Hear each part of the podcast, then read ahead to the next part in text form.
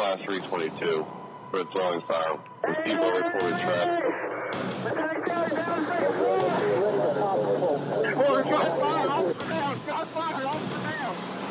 There's no doubt that the game has changed, and we are changing with it.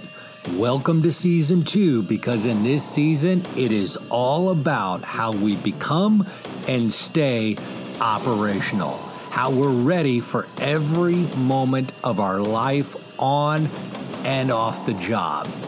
I'm your host, Jeff Bandman. Thanks for joining me, and let's get down to it. This podcast is brought to you as a part of the Operational Mindset Foundation. Our mission is to mentally, physically, and emotionally prepare you for the challenges you're going to face on and off the job. It's funded through donations, sponsorships, and our work with departments across the U.S. Get involved with us by visiting opmindset.org. That's opmindset.org. There you can find out how to bring a new level of training to your department and how to help us expand the conversation. Now, let's fire up today's episode. All right, welcome back to Mindset Radio. I'm your host, Jeff Bandman. Today is going to be a lot of fun. I am bringing in uh, the, uh, well, Chief, if you don't mind, I'll say the man, the myth, the legend around situational awareness. uh, that's a that's a big setup. hey, you know, I mean, it's a big show. We gotta like step it out there. But today with me, Chief Gasaway, uh, Chief, thanks for joining me. Uh, I I really appreciate you taking the time. We kind of did this on a little bit of short notice, and you know, as I shared with you before the show, this month we're really kind of unpacking and getting into uh, those aspects of mental acuity, that aspect of situational awareness, of self awareness, and really kind of pulling the curtain back on why we do what we do when we do it, what causes us to see what we see uh, what interrupts our decision making cycle and how do we improve it. And so I really appreciate you taking the time, cutting some time out of your busy schedule to join me. I appreciate the uh, the invitation, Jeff. It's quite an honor, and I'm really really excited about having our conversation. Yeah, I mean, I think you know this is the this is the cool thing I like about the show and the way that we go. It's it is you know whether we're bringing somebody out of the law enforcement community, out of the military, or out of the fire service you know, it, these things we're going to talk about today are, are kind of applicable to all, right? They we we all deal with them. We all find ourselves in these high stress, highly complex, highly diverse environments, and you know, I think part of the charter now is, and we have a culture, Chief. I you you tell me. I actually I'm kind of excited about the shift in the community because I feel like we have a culture now that wants to understand why we're doing uh, this.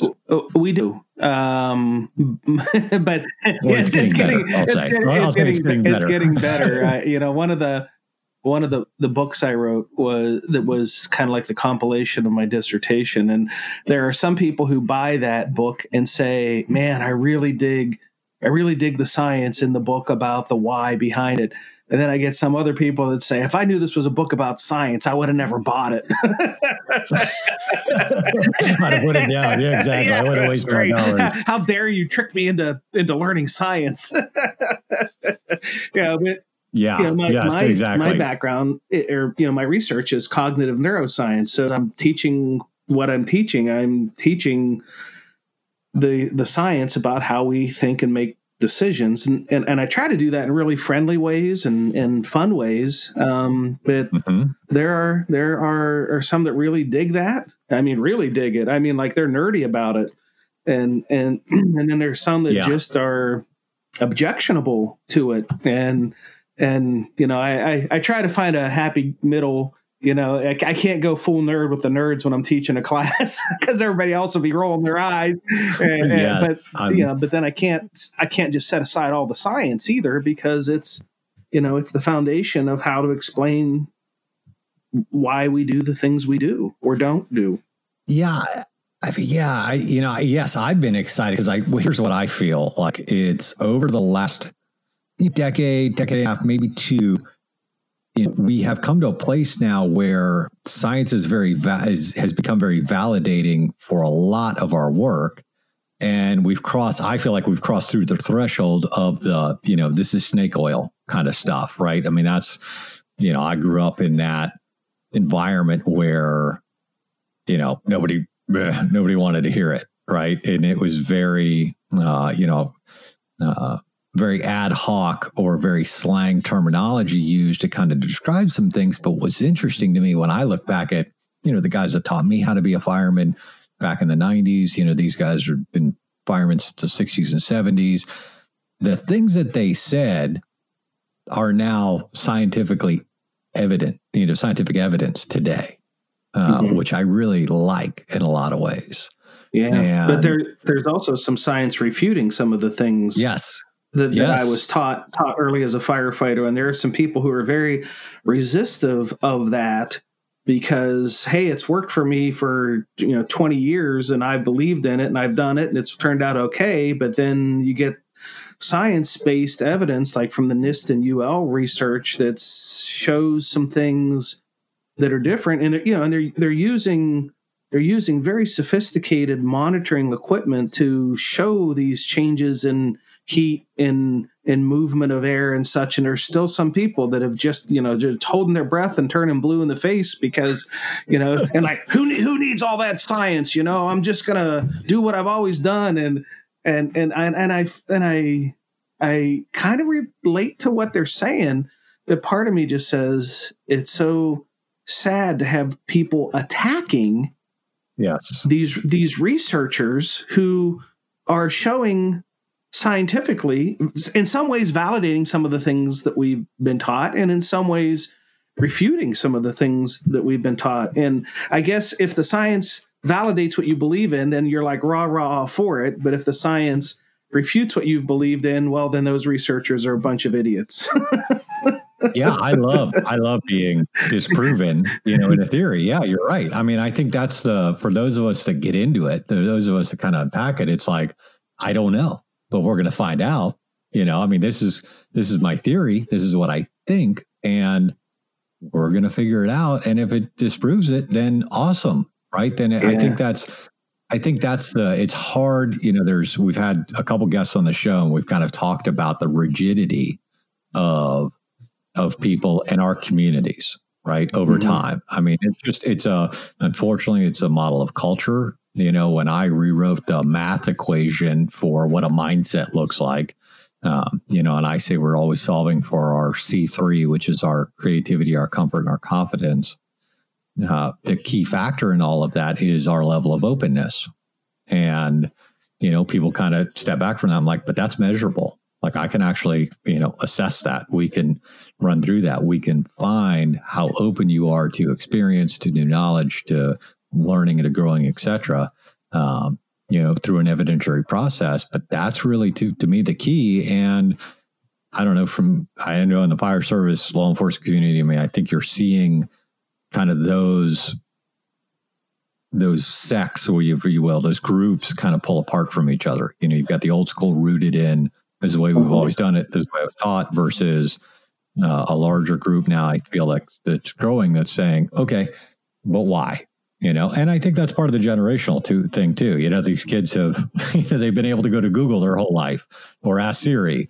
Uh, you know they've been they've been in the world of why where we weren't uh, for a long time.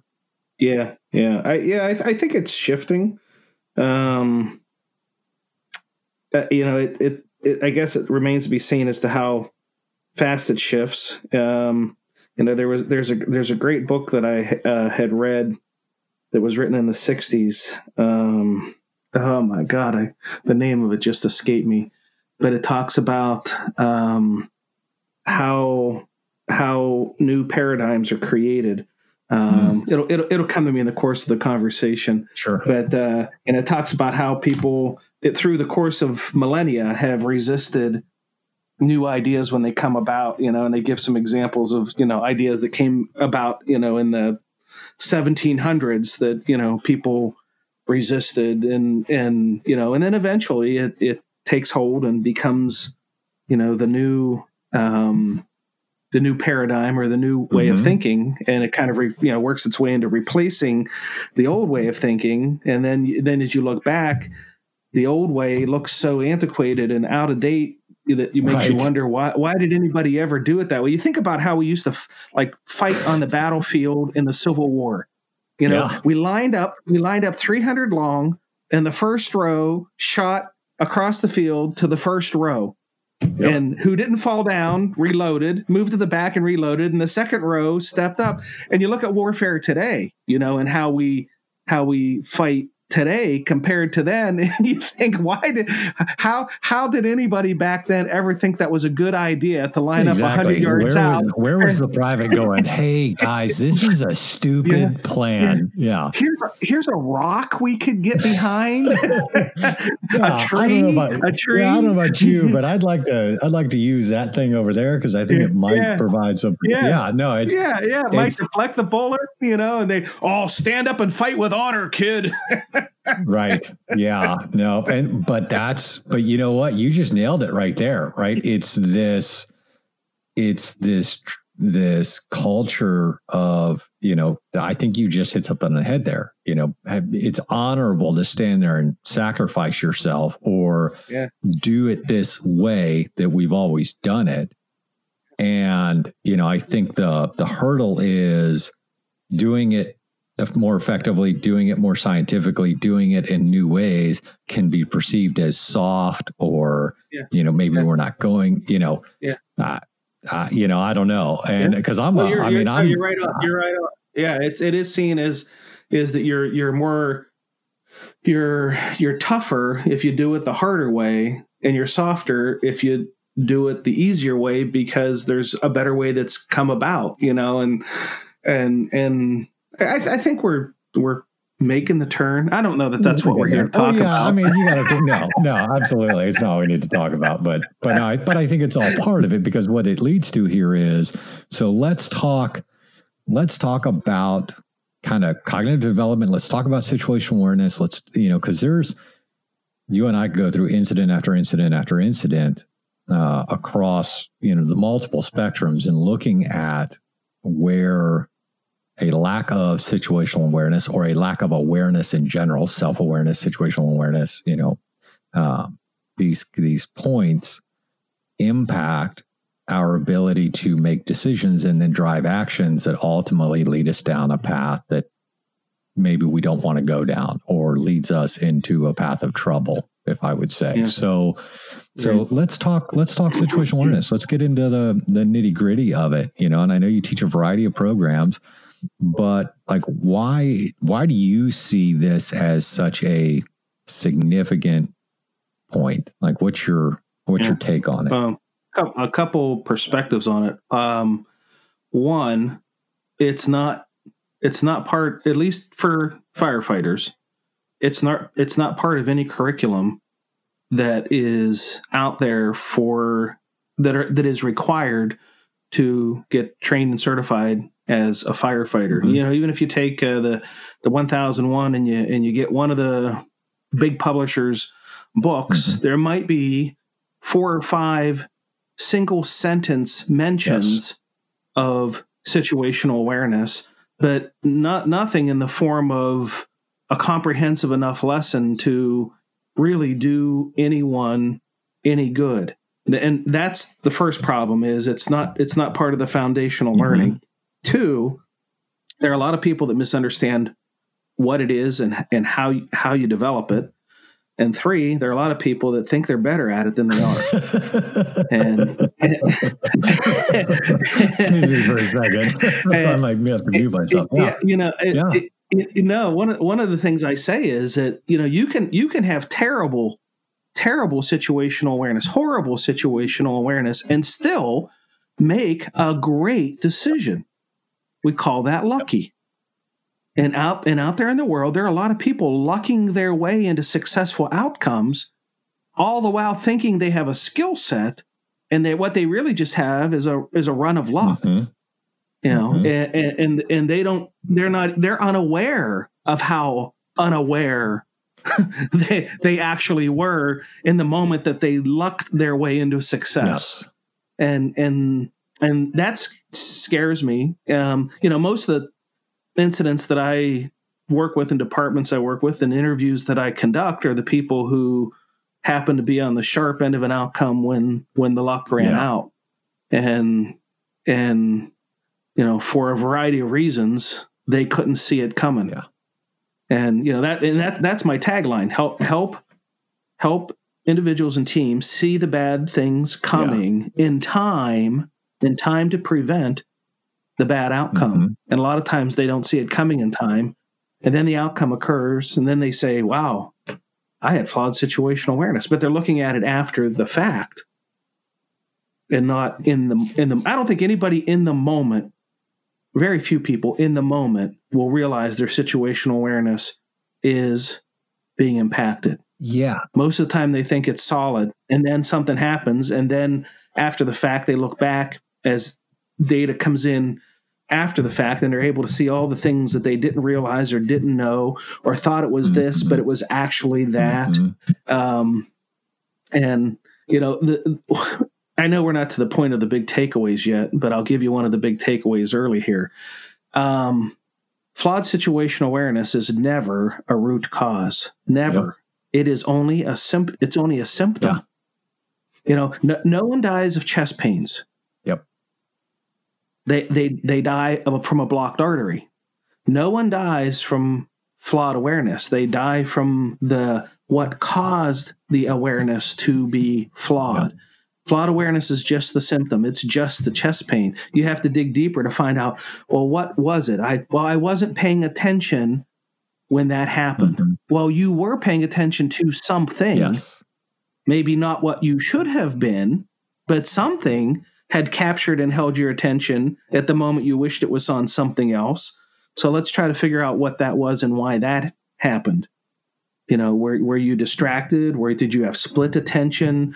Were you interrupted? Was your mind drifting? You know, there's there's a lot of ways in, um, awareness goes sideways for, people. One hundred percent. I mean, and then you know, physiological effects, and am I managing it? Am I, you know, am I generally, you know, an excitable human being? Like, am I, am I implementing, you know, key strategies to keep myself? I mean, this is, I've always said, you know, fear, you know, body body experiences fear and excitement the exact same. It's the same biological function, fear and excitement, and but fear is really just nothing more than a projection into the future of an outcome that we don't want. Right. And so Mhm. I think a lot of times, a lot of my work has been around how do I get somebody hyper present to what's actually occurring right now? Because this is the information I need that's happening right now, not how I perceive it or how I think it should be, or as someone has told me it should be, like the, the dispatcher, right? I mean, I think that's a big cluster we deal with in any of the emergency response community is we're trusting information that's coming from some citizen somewhere.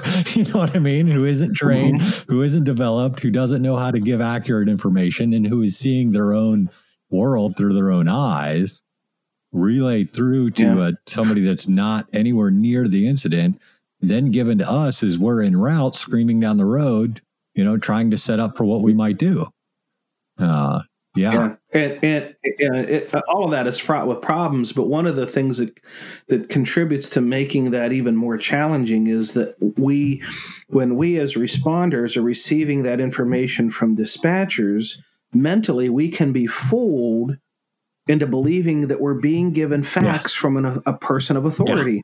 mm-hmm. And all the dispatcher is is the conduit by which the caller's information is getting passed on through. You know, I often say the dispatchers have situational awareness too of the call that they're sending you to. Their situational awareness comes from the caller. Whatever the caller says forms the awareness in the mind of the dispatcher. The dispatcher then tries to create something called shared awareness mm-hmm. by sharing what there is in their mind, their understanding of the call with those responding in the field and to say that with a level of confidence and authority and then the people in the field believe that what the dispatcher told them is true and accurate and really what the dispatcher told them is simply the dispatcher's imagined reality Mhm. Totally. what a, yeah, based off somebody else's perception of event that you know ha, that, that may or may not be. off off of a lay uh, off of a off of a lay caller's observation, which they might have said told the truth, they might not have, Mhm. either sometimes by accident, sometimes on purpose. Multiple callers say multiple different things. The dispatcher has to try to figure out Yeah. which one's telling me the truth, and so they're making a credibility judgment of the caller or callers. You know, language barriers Mhm. can cause you know the dispatcher frustration. There's all kinds of, and then if you add in a call taker in be you know call taker who yeah. then transfers information to a dispatcher well now you've got like the game of telephone going on because you got the original caller to the call taker the call taker who then documents onto a computer and you can only type so fast and you can only listen and comprehend and Mhm. put so much onto that computer screen so some of what the caller is saying isn't going to get transcribed and forwarded on to the dispatcher so the dispatcher will have missing information that that the, the, the scene you know then later on when they play the 9-1 tape back they'll say well the caller told this. Nobody told us Yep. that. Well the, you find out the call taker didn't document it but they were vi- they were busy documenting. It's not like they were eating bonbons. They were busy processing the call but the caller goes faster than the than the call taker can comprehend the information. And that information is just quickly shuffled out of short-term memory and lost. And you know i've had call takers swear to me they they never said that Yeah. but until they played the tape back and then i went oh my god they said that how did i not hear them say that well if you're busy thinking about something else they've said you will filter out what they're saying in in the moment because your mind is on something else that they've already said Yeah, I mean that's you know this is the interesting thing. I was sharing with you a little bit beforehand uh, when I was at the agency, and we did this entire research pile to kind of dissect stress, right? To assess stress on the human system at multiple levels in action, right? In the course of action, and so we ended up dividing them into three primary groups. They were direct stressors, things we deal with all the time, things that may disrupt our mission or disrupt our intent, whatever may be going on the indirect stressors, things that will uh, impede our progress or you know interfere with our mission that kind of come out of the blue. And then the third pocket is what I always call like kind of like the satellite or the peripheral stressors. Uh, radio traffic, things that things that have no bearing on the outcome, no bearing on our course of action, uh, you know, no bearing on the event itself. But in the study we did in looking at it, we found that we had the greatest drop of awareness, decision making, and and performance when the satellite stressors, when the peripheral stressors were at their peak. You know, and so it's interesting because it causes that distraction, right? It takes our attention, like you're Mhm. saying, away from Mhm. the what we're focused on to something else. You know, that could be, you know, radio traffic from another engine. That could be, you know, one of the units responding gets in a car accident. Well, you know, I can't do anything about that. And it doesn't stop the fire or it doesn't stop the emergency from happening. And I have no bearing on that now, but my my my both my mental capacity and sometimes my emotional capacity gets hung up in that place. And so now Mhm. like I've got that that split awareness point where my brain's, you know, trying to sit in two different locations at the same time. So it's it's always it, yeah you you talk about that that that peripheral Mhm. stressor. um, yeah. uh, stressor. So I'll ask you a question, and I don't know what your answer is going to be, but I hope I know what your answer is going to be. Have you ever been in an environment that is so noisy you can't think? yes. Okay, so so then take a firefighter and put him in the presence of a chainsaw Yep. running.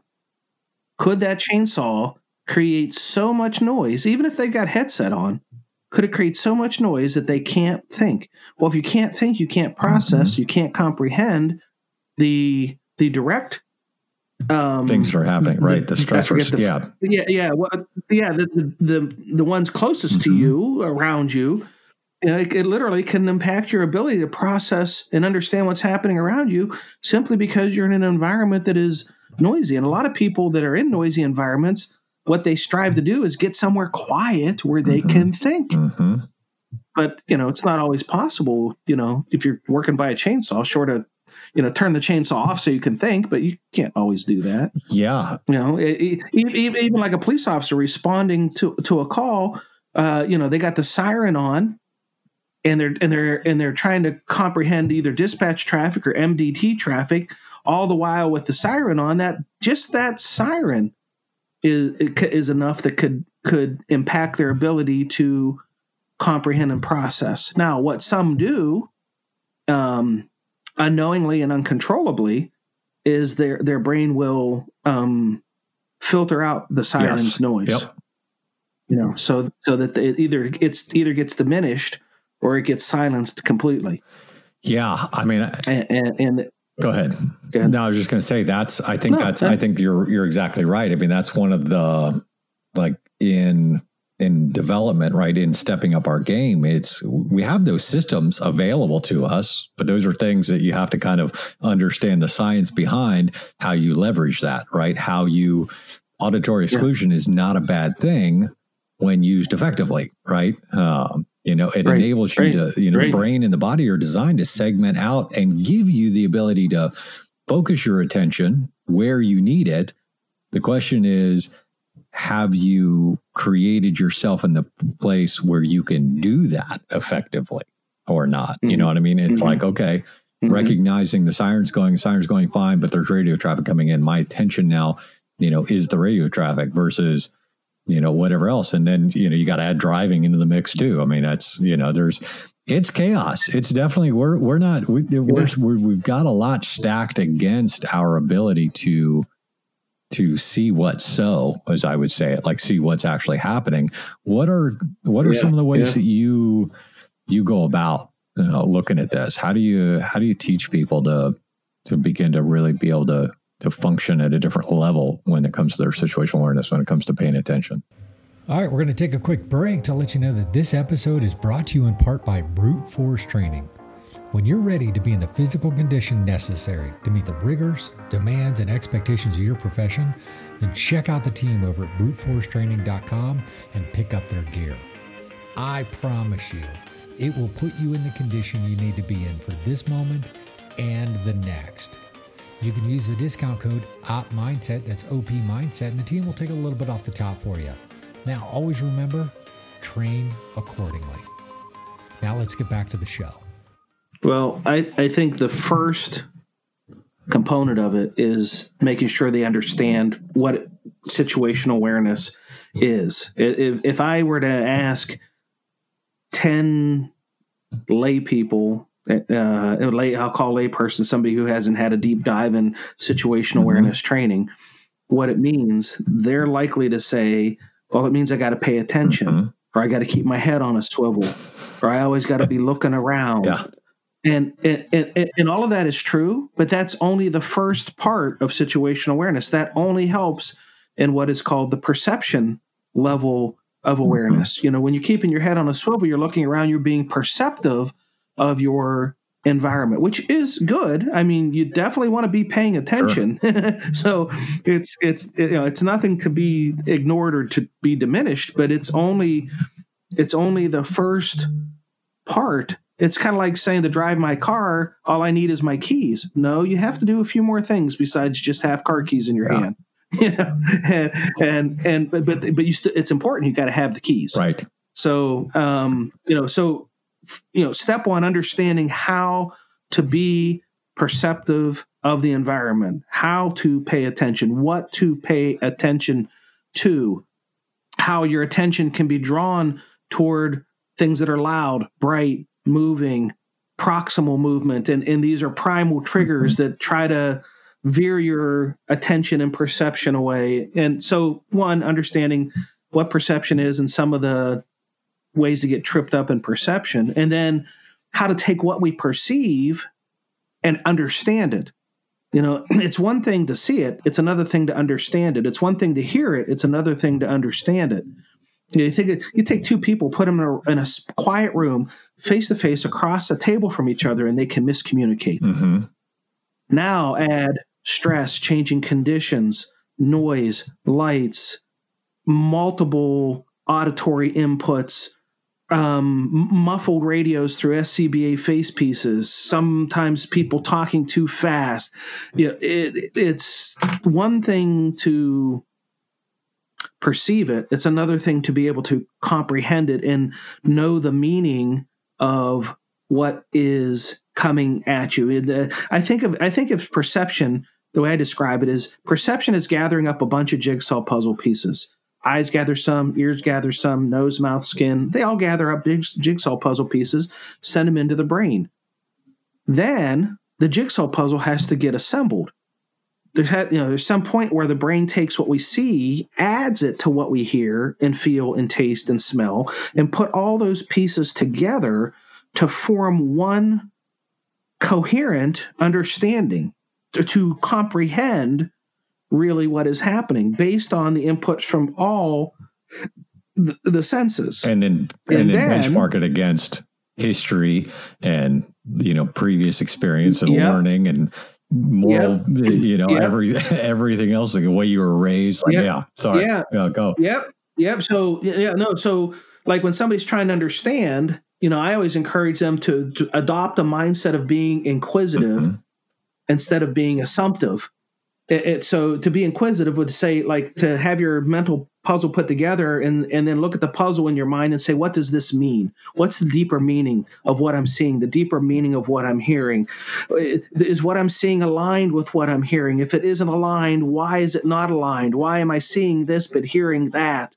And so to to be inquisitive and to ask these kind of questions but then to force yourself to answer them as well and, and to ask a question like is this what i expected? So this is where you bring in your past mm-hmm. experiences your biases you know because we bring expectations to the Oh, yeah. table we bring expectations from what dispatch tells us we're going to be seeing when we get there and that can cause you to actually see what dispatch told you was Yes. going to be happening even if it Yes. isn't happening you're literally hallucinating a reality and and i have people in my program say no no no that would never happen to me rich this is all psychobabble theory uh, you know and I, I appreciate the fact that you learned all this in a book but it would never happen to me you know and i gotta i gotta sit there in a program and try to convince responders that they can hallucinate reverse hallucinate go deaf the Mhm. auditory exclusion that you talked about they can tell lies and not even realize they're telling lies.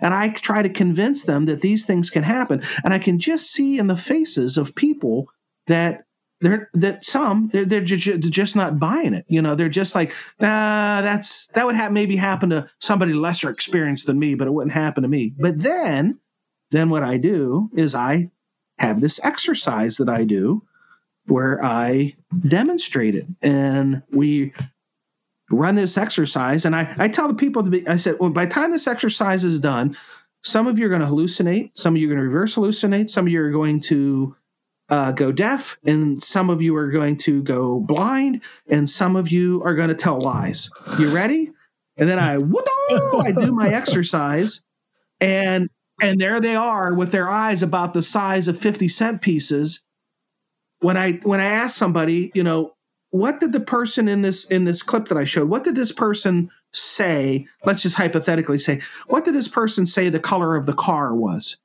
And they'll say green. And I'll say, well, how confident are you that they said the car was green? Oh, completely confident. That's exactly what they said. No, they didn't. The car. They said the Yeah. car was yellow. No, they said it was green. I said I'll play it back and Roll you can hear it again.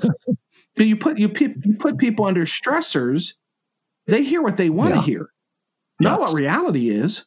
They hear they hear things based on past experiences, biases, previous uh, training that they've had. It's just it it can turn into a storm of a problem. And and then w- when I'm done, and and and their and their the exercise is complete, all those people who thought that would never happen to me, they're very humbled because they now realize just how vulnerable they really are to some of these what I call barriers to situational awareness.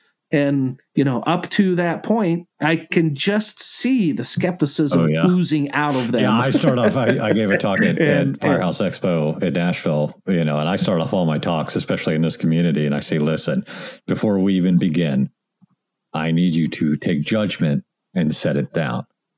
You can pick it up when you're done, Yeah. and you can take it out of here. But if you can't set it aside for the next two or three hours or however long we're together, just leave. Right? Because I, I can't overcome that barrier." Uh, but yeah, Yeah. you're right. I, Yeah.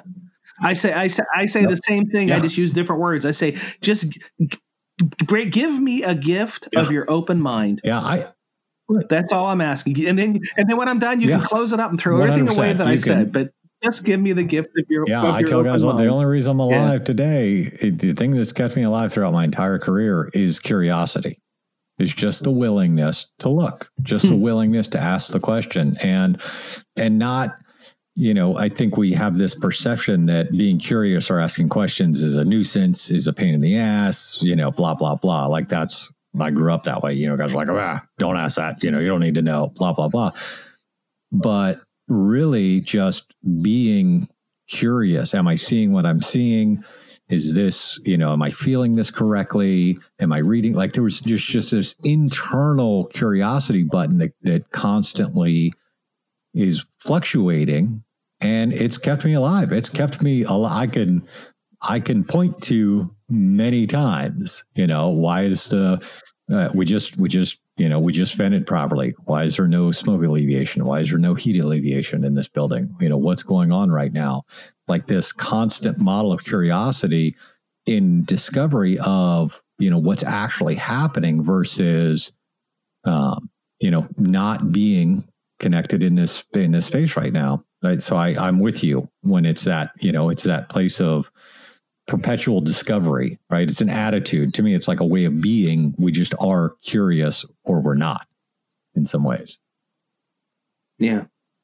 Yeah. And I think I think it, you know, as you say, curiosity has saved you. I think that curiosity is definitely a Mhm. trainable Mhm. skill set. You know, it, you can't really say that a person is either born with curiosity or they're not. And if you don't have Right. it, you never will. I mean, there maybe are certain talents. Like, you know, for me, I would never be gifted in basketball. Right. You know, that's just one of the things, you know, genetically that was left Right. That- behind for that, me. That option Um, selected. but- right.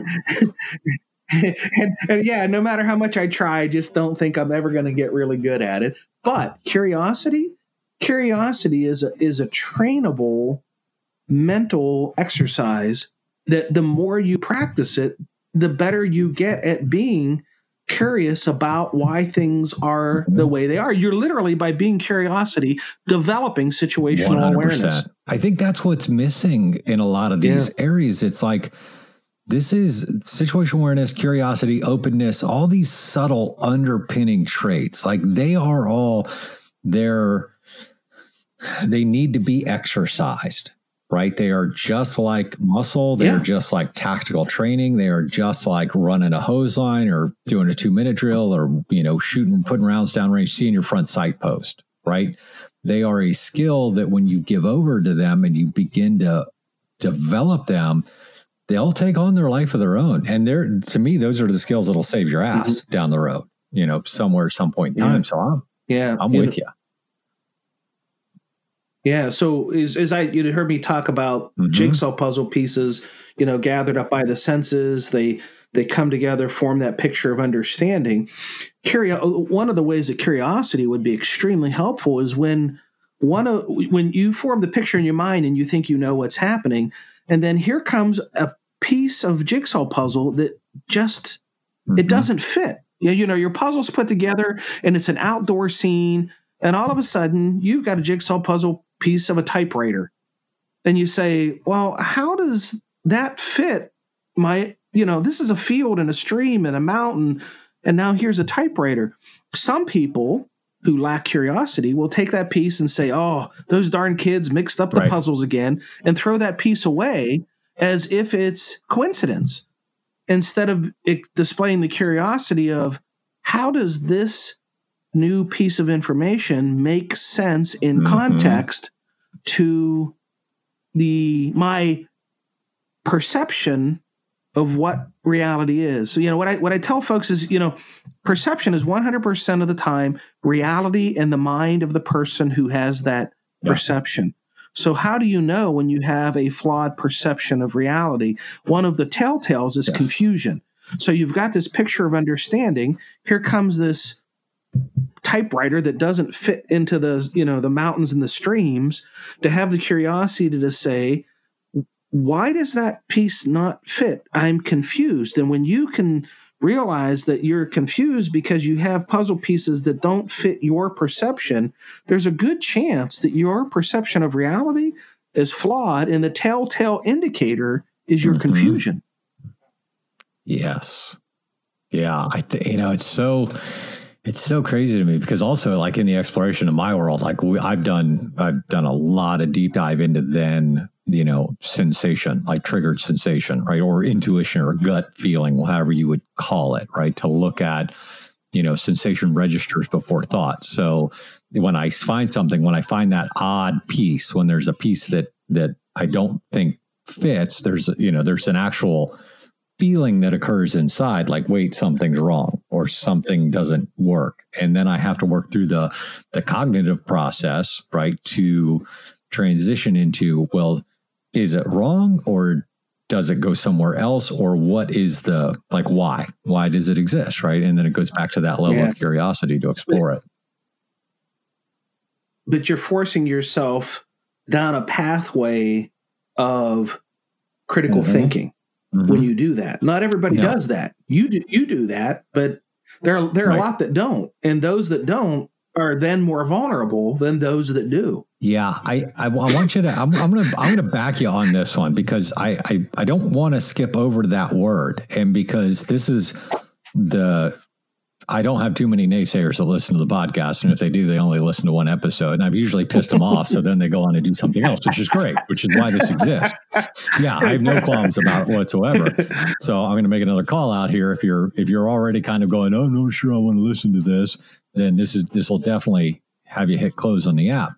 If you don't take these things on, if you don't step up and recognize that this is a part of your job and a measure of protection for yourself those you work with, the people around you, and those you serve, then you are leaving yourself vulnerable to something right you are you are completely you have a chink in the oh, armor if you're not willing to really take this on and you're making others yeah, vulnerable absolutely too. you're putting everybody and yourself at risk everyone around you at risk yeah and you know you and yeah. i could spend probably two or three yeah. more hours going through incident after incident after incident where you know the the skill set wasn't developed. And like you said it's it why it's not a sit down first day class you know or within the context and and and and at depth uh you know we we leave ourselves at risk. We're great at that. And i think that's that's one of the frustrations of the you know of the industry we live in across the board. Military is no different. It's i mean it's uh and, you know, I've sat in a lot of people's quote unquote situational awareness classes, and you're right. All they really deal with is that first layer of of perception, right? The perceptive process of it. Mm-hmm. Um, and that to mm-hmm. me is mm-hmm. a very small factor in the in the larger equation. Yeah. It, we haven't even talked about yeah. the third component. So we've got the first component, perception, the second component, mm-hmm. understanding, and the third component, in, in my opinion, is probably the most important and least developed of all three, and that mm-hmm. is prediction. Yes. Being able to accurately predict future events before they happen. Yeah. To be able to envision outcomes ahead of them, you know, hindsight hindsight's always 2020 and can be really painful you know, trying to teach the foresight of anticipation of bad outcomes as things are unfolding in the moment is really the mm-hmm. gold of situational mm-hmm. awareness. You know, but to be able to make accurate predictions, you got to have perception and understanding. You know, I, the way I teach it is foundation, walls, and roof. The foundation is perception, the walls are understanding, and the roof is the prediction. Well, you can't start with the roof. The roof's the yeah. last part that goes on the house. The prediction of the future is predicated on having good perception and good understanding that allows you to make accurate predictions. And you know, I, I teach a process for prediction, but I always always um, hmm, uh, uh, put a disclaimer on there that even though I'm going to give you a formula for how to predict the future, I can't tell you how to predict every possible future outcome. But if you use the formula, it yes. increases your probability but there's no there's no guarantees because there are some things that happen in life that are just completely unpredictable. I know some people who've had tremendously good situation awareness in the moment and still got blindsided by a tragic outcome that that you you Yeah. you couldn't see Yeah. coming. I mean, after the fact, somebody can then Yeah. see it and all day long. criticize it. Right. but in the moment yeah like you know i, I think of one real quick fire example is uh, these firefighters responded to a, a commercial building fire. They went on the fire attack and it was um it was it was, a setup. They didn't know it. The building it was on fire. They opened a, a, a door to a room where the fire was and the arsonist had set a bucket of gasoline so that when they opened the door, the bucket of gasoline would Mm. spill and ignite. Well, who could predict yeah.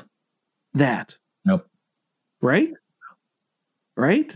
Yeah, it, there's just some things that are happen that are so far outside the norm. Uh, two, when two firefighters got shot uh, um, up in West Webster, New York, on Christmas Eve into Christmas morning, uh, I had the national somebody from national media call me and say, "Well, isn't that something that they're taught to be, you know, prepared for?" And, and yeah, that's a, I laughed. At, I mean, I didn't Yeah. even grant them an interview. I said, you know, tell me, tell me that we're not being recorded, so I can tell you Exactly. what I really want to say.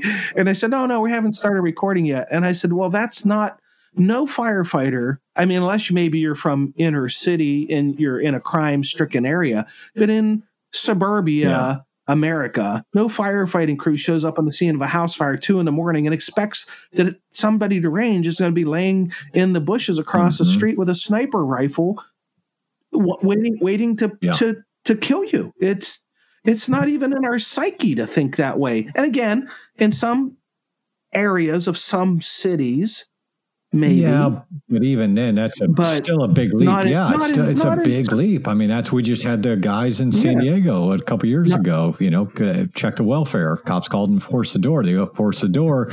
Guy inside with an automatic, you know, pistol lights off at him. Right. You know, I mean, it's like, wait Yeah. a minute, the game, the Yeah, game has yeah. changed. Yeah. you know, I mean, and and these are the Yeah, tools. yeah. These are the new tools, right? I don't care. You know, I always said 99% of your ability to successfully negotiate the outcomes to whatever you face is all internal process. You know, gear, equipment, training, everything else. Yeah, 1%. It's your internal ability between your body and mind to be able Yeah. to pay attention, understand, comprehend, see what's so, make a decision, and take the actions you need to take, and then adjust. You know, I always, I always teach my 10 degree rule. 10 degrees left or right, right? I always say you can do your 360 walk around, you take the door, you go a step inside, the conditions have changed. I don't need to change my decision or my mission, but I do need to flow 10 degrees left or right based on the conditions as they're occurring. You know what I mean? Um, Mhm. you know, rather than getting into this constant iteration of, you know, uh, decision making around it. It's like, no, I'm I'm actually in flow with the moment as it's happening, and when I'm there, the environment will tell me what I need to do. Get out, stay in, move here, move there. Like the conditions will guide me, and I think that's part of like part of this the core aspect of situation awareness is giving giving a little bit of that over to the conditions as they are to help you really assess and guide you know yourself i'm kind of a a weird a fruitcake like that a little bit because i've been called Well, you're you're right. As long as the person is, um, is comprehending Yes. the clues that the environment is providing Mhm. to them. Some some Mhm. ignore the clues. You know, they they go they go places Yep. they shouldn't go to do what they shouldn't be doing, and then justify it in the name of something that they were trying to accomplish. Um, Yeah. and and and and die in the process or get severely injured in the process where the clues and the indicators Yes. were telling them this this is this is a no go Yeah. situation but you know bravado and ego is going to say, "Don't Yeah. tell me arrogance, I can't." arrogance will get you get you, You know, dead. Yeah. It's not- One yeah, hundred percent. I mean, that was a very politically Yeah. correct way of saying it, Chief. But Yeah. yeah, people make really piss poor decisions in a Yeah. moment based off of what they how they believe they should act or what they quote unquote should do or or how they want to be perceived.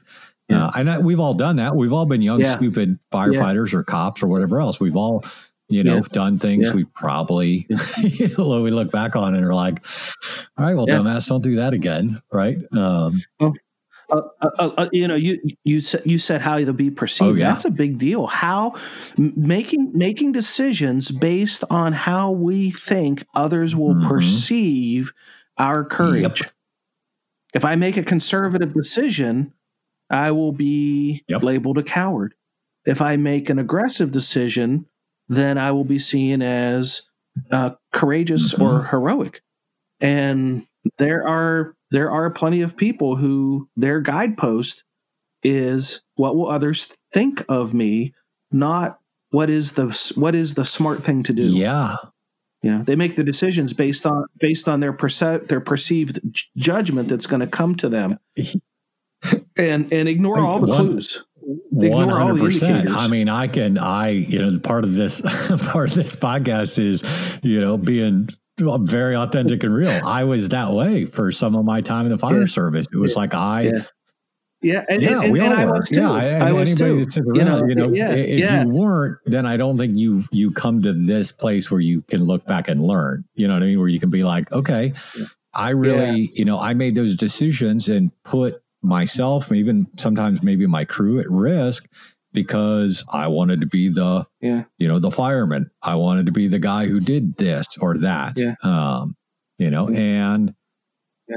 Well, and, and some some of that when we were younger, uh, if I could, you know, not the not No. to justify some of the foolish things we did, but I will say this for myself: there was a time when I did foolish things because I didn't know oh, what I didn't know. Oh, yeah.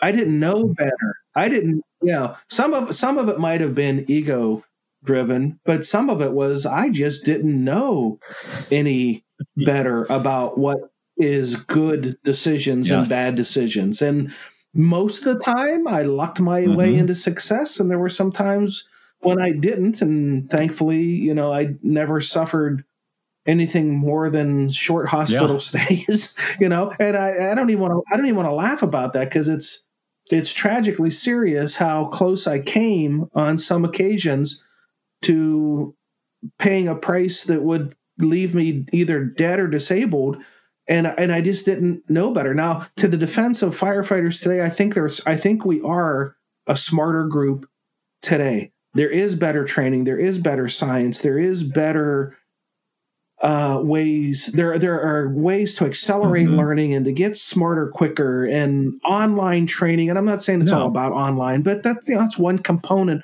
of it. I mean, we have access to so Yes. much now that we didn't before. You know, like like my department.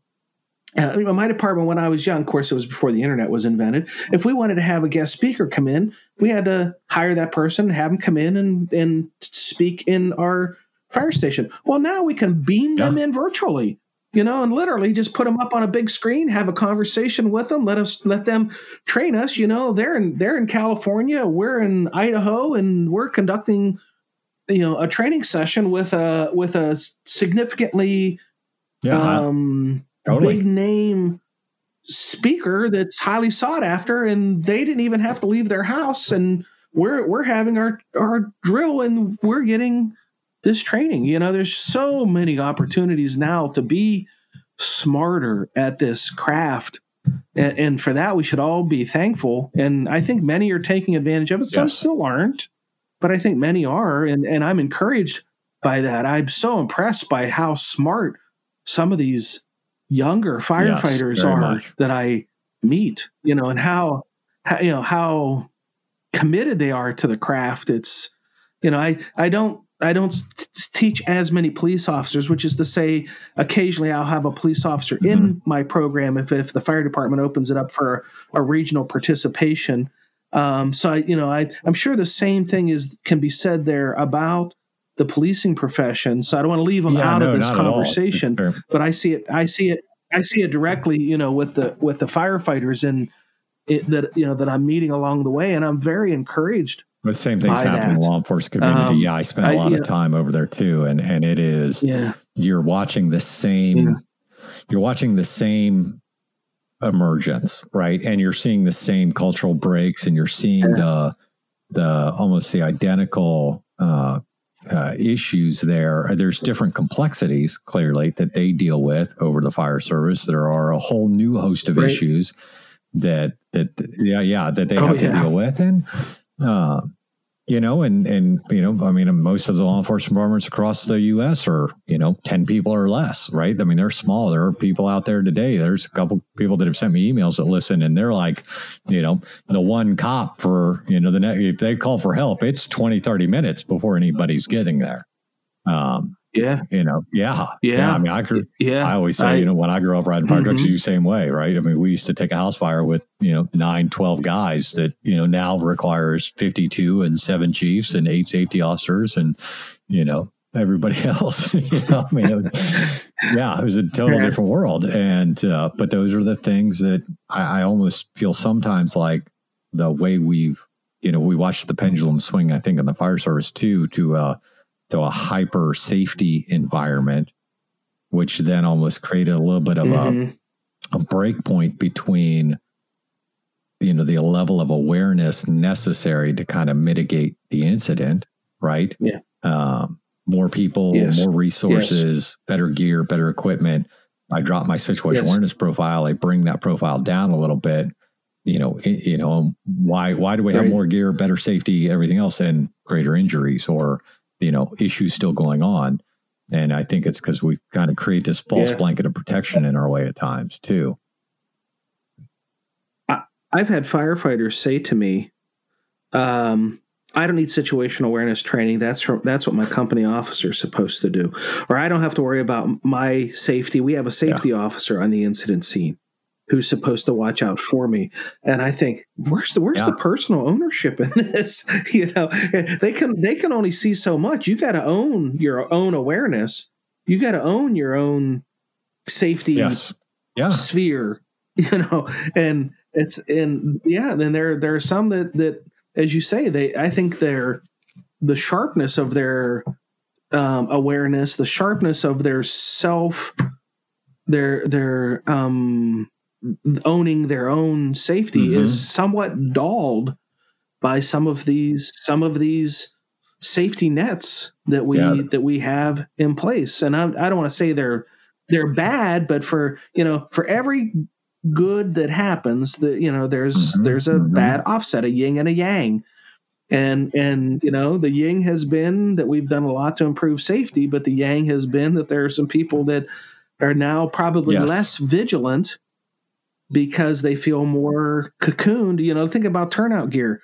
You know back in my day we didn't have we didn't even have nomex hoods when i started. We turned the ear flaps down and when your ears started Yeah. to get hot you know it was time to leave. And now we're so we're so encapsulated that it, you know that there it, it is probably very easy for a responder to stay in an environment beyond the point when they should leave because they're not feeling the heat that is the indicator that they're in you know they're in a potentially yeah uh, vulnerable spot yeah there's and so for the good that turnout gear has been progressed there there is a potential yeah absolutely downside to that I I think it's uh I think it's an interesting conversation. I mean, I think it's one that never ends, you know. I mean, I talk about, you know, awareness at multiple levels, you know, situation, the environment, others and, you know, myself, like what's going on with myself and what's happening, what am I bringing to the table, what's going on at home? Like there's so many things that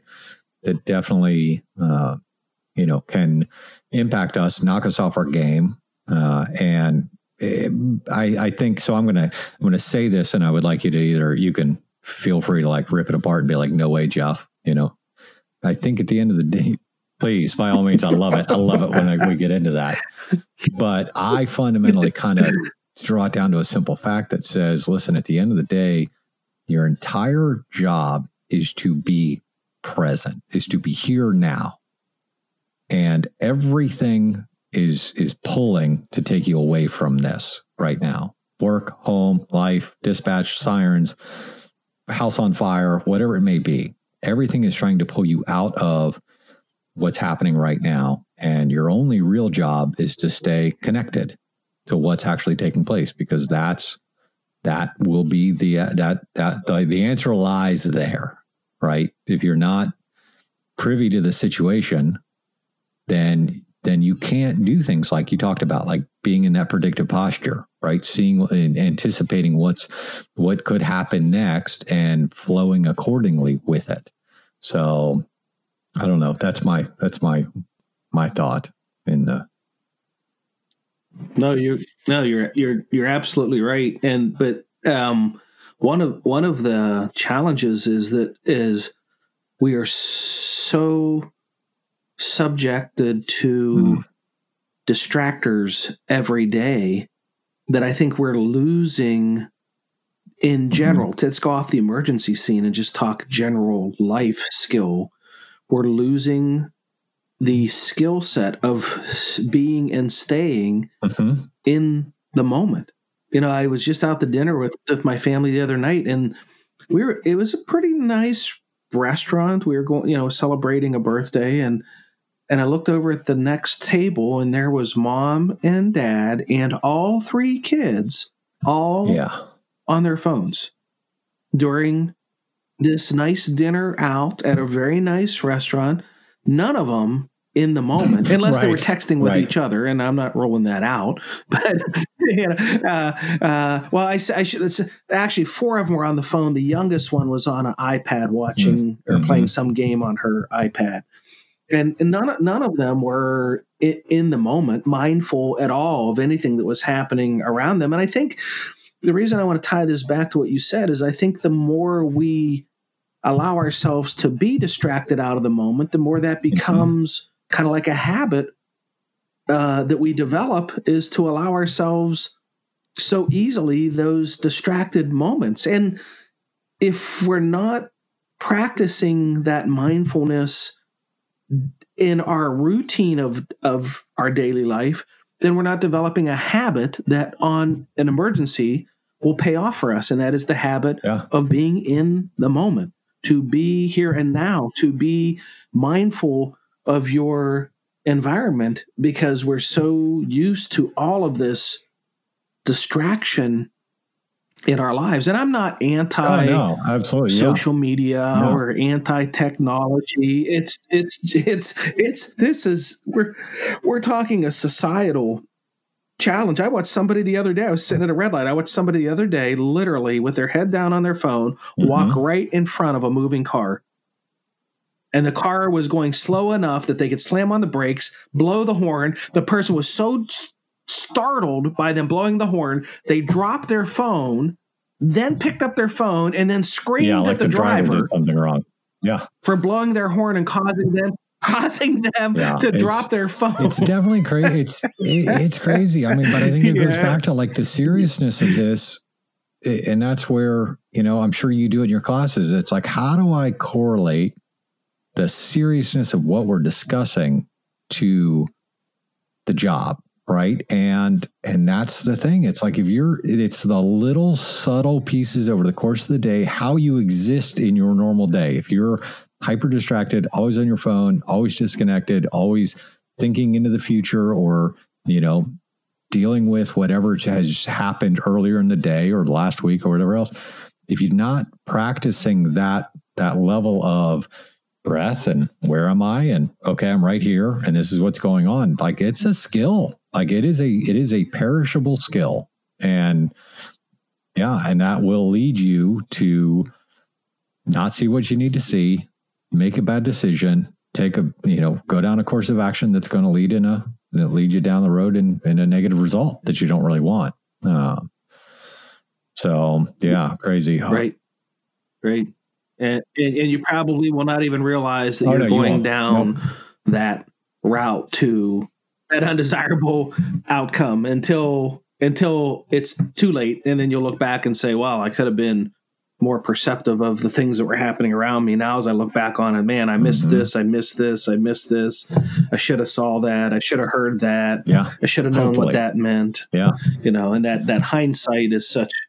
Yeah, yeah. Well, yeah. If they open themselves up to learning, and if there's some kind of after action assessment that kind of captures the the Mhm. the factual information, you know, thin slices the event, allow you to see how the the slow motion timing of how it unfolds, then many many times those those lessons mm, reveal themselves uh, and allow people to see what Mhm. otherwise they Yes. they didn't Yep. for a variety of reasons. You know, Yeah, many that you've articulated. yeah. All right, Chief. Well, as we wrap up today, any other any last final thoughts or anything for everybody that uh, that you want to leave anybody with? Yeah, I want to give uh, maybe one golden morsel toward uh, toward how to use situation awareness to improve high risk decision making.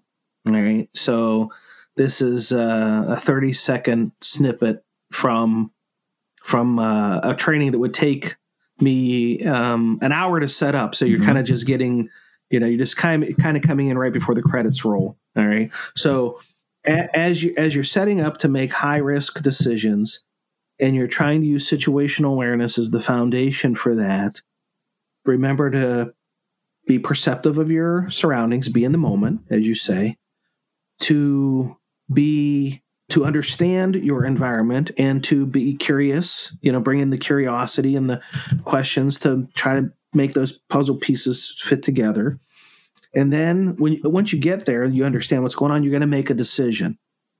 A decision, you know, is a choice from alternatives. So you got to have at least two alternatives when you're making a decision.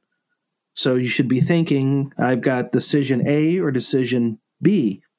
And what I try to encourage people to think about is you should always have like one decision that's your aggressive, Hmm. kick butt, take names decision option, and one decision option that's conservative the just in case decision A isn't, doesn't end up being such a good idea, I've got an alternative, a little more conservative decision to make. But if all you ever train on is aggressive action and you never train on conservative action, in the moment you'll not even think of the conservative. You'll only think of the aggressive because that's all you've all you've trained on. Okay? So make your decision, but before you take that decision and put it into action, I want you to pause for just a moment. See, if you go decision straight to action, you literally can take an action without really thinking about is this going to work or not. So what I want your I want your listeners to to do is Hmm. make a decision and then take a slight pause and make a prediction about the outcome of that decision. Kind of mentally look ahead in your movie and see the outcome of the decision that you just made and try to see whether it's going to turn out well or not. And this is Mhm. just a, a, a one to five second look into the future. You know, what you're trying to do is just kind of anticipate the landmines that may lay ahead of that decision before you put it into action and then see the landmines. So the whole thing is perception, understanding, decision, prediction, then action. And of course, then Mhm. you would assess whether that action worked or not. And then it takes you back through the, the cycle again of perception, understanding, decision. But the, the big takeaway here is once you make your decisions, always pause and make a prediction that allows you to just momentarily look into the future and see if that plan will work or if there's some landmines that might cause you to think about not taking that action. And that just momentary pause might keep you from charging ahead with an action that isn't fitting your circumstance. So that's my that's my gift. Uh, well, I really, no, I, Yeah. I thank you, Yeah. thank you for that. I, I really, I mean, very, very strong, very, very real. And I like what you said about like giving myself the choices, right? Uh, okay, here's the aggressive Yeah. posture, here's the conservative posture. You know, here are the two things. Because then, if I've already mentally exercised those a little bit, you know, and we're talking in rapid succession, you know, very short periods of time, it's un, it's not unfamiliar to me to then fall back on, right? Or it's not Yeah. unfamiliar to shift. It's kind of already been, Right. you know, it's it's it's available, if you will. You know, I think I, Yeah. uh, Chief, I, Right. I really like that, and Yeah. and I, I appreciate you giving giving your time today uh, to us. I Well, I, I I really enjoy this. I mean, this could go on for hours. I mean, I'm I'm just I'm just digging this conversation, and oh yeah, we can talk uh, forever. Absolutely. we'll get you back on. We'll just because I'm I'm a big believer in like people back in cycle and stuff. Well, and that's it. I mean, because this this whole month we're talking about you know core aspects of mental acuity, and part of that explanation out to the audience is how do I make these logical cognitive transitions moment by moment by moment, you know, whether big or small. And, you know, this is this is such a huge component of it. And I really I hit, I, I'll be honest with you, I rip a lot of people apart for the way they teach situational awareness. And I've, you know, because it's you know, there's a lot of garbage out there. well, thank you for Uh, being kind to and me. oh no, I, well, but I think you're, but I, I, I, I've, I've, you know, I've gone through and and and and done my research. Yeah. Uh, you wouldn't be on the podcast if I didn't think you actually had had delivered something of substance, right? Well, um, You- gotten you're, you're, right. You're right. stuff. You're right to call them to task because this is one of those things I say, Jeff, is if you teach it wrong, you can cause more harm than not teaching it at all. Mhm. You know, Yeah. you you you know, um, teaching. Yeah, if if somebody said, "How do I do brain surgery?" And if you really don't know, but you try to show them, and then they go and do it, that's more harmful than to say, "I don't know." My advice to you is don't do it. You've done less harm to try to to not teach them the wrong way than than to not teach them at all. And I wish some of these people Yeah. who really don't understand situational awareness would their heart's in the right place. I truly believe it is. There is. But they are but It, they're it saying, truly is. They're saying is. things It's- that just, um, it just it ma- it makes me it makes me worried for their I, students. it's just it's the same thing. It's the same thing. It does. It's the same thing with mindset, right? It's the same thing with with people teaching anything around mental attitude, mindset development, any of that stuff. It is it it has graded me for years. I mean, this the operational mindset, the program originated. I sat, you know, the agency forever had this combat mindset course they taught, which is awful. It's just awful. And I sat in it one day and I, I looked around and I looked at the guy sitting next to me and I'm like, okay, none of these people are going to combat. Nobody in this room. They all work for the agency. They're not trigger pullers. Nobody in this organization is is directly engaged in combat operations. That's not the way we work. You know, there's a very small segment on the paramilitary side that does certain things, but but why are we in the first slide of a mindset class? We're wrong, you know, by teaching these people Yeah. combat mindset. Like, like, like, like this is there's a, a skewing that happens. And so I really appreciate what you do. I appreciate what you said today. I think you're, I really, um, I love the approach on some stuff. That last little bit was, was gold. You're Thank right. you. It is gold. Um, and so, um, I'm going to make sure that all your information's up on the show notes on the uh, website so that anybody that follows through uh, can get in touch with you, can link into you. Uh, I'll make sure your website's up and all the information's out there for everybody uh, to uh, to access you. And you know, Chief, I just I really appreciate you coming on, taking the time today. Thank- It was a big ask, and I'm glad we could make it happen. Thanks, Jeff. I really appreciate it. Thanks so much for listening. Today's show was brought to you in part by the Primed Mind app. You know, I've gotten to know Elliot Roe over some time now, and using his app has been a huge game changer for me. It brings together a perfect set of guided meditations that really keep you in the game, whether it's sleep, performance, workouts, resiliency, or making those critical transitions between home and work. The Prime Mind app is my go to source for putting me in the mental and emotional condition necessary to deal with whatever comes my way. Check it out at mindsetradio.com backslash primed mind. That's P R I M E D M I N D. Download it and check out what Elliot has to offer.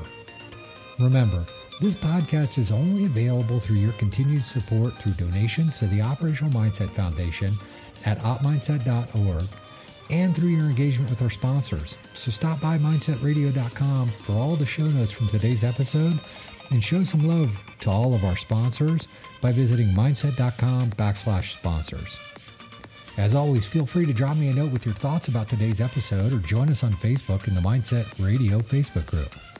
You could follow us on Instagram at Mindset Radio or over at Twitter at Mindset underscore radio. That's Mindset underscore radio over on Twitter. Thanks again for listening, and I'm looking forward to next time. Until then, stay safe and stay operational, my friends.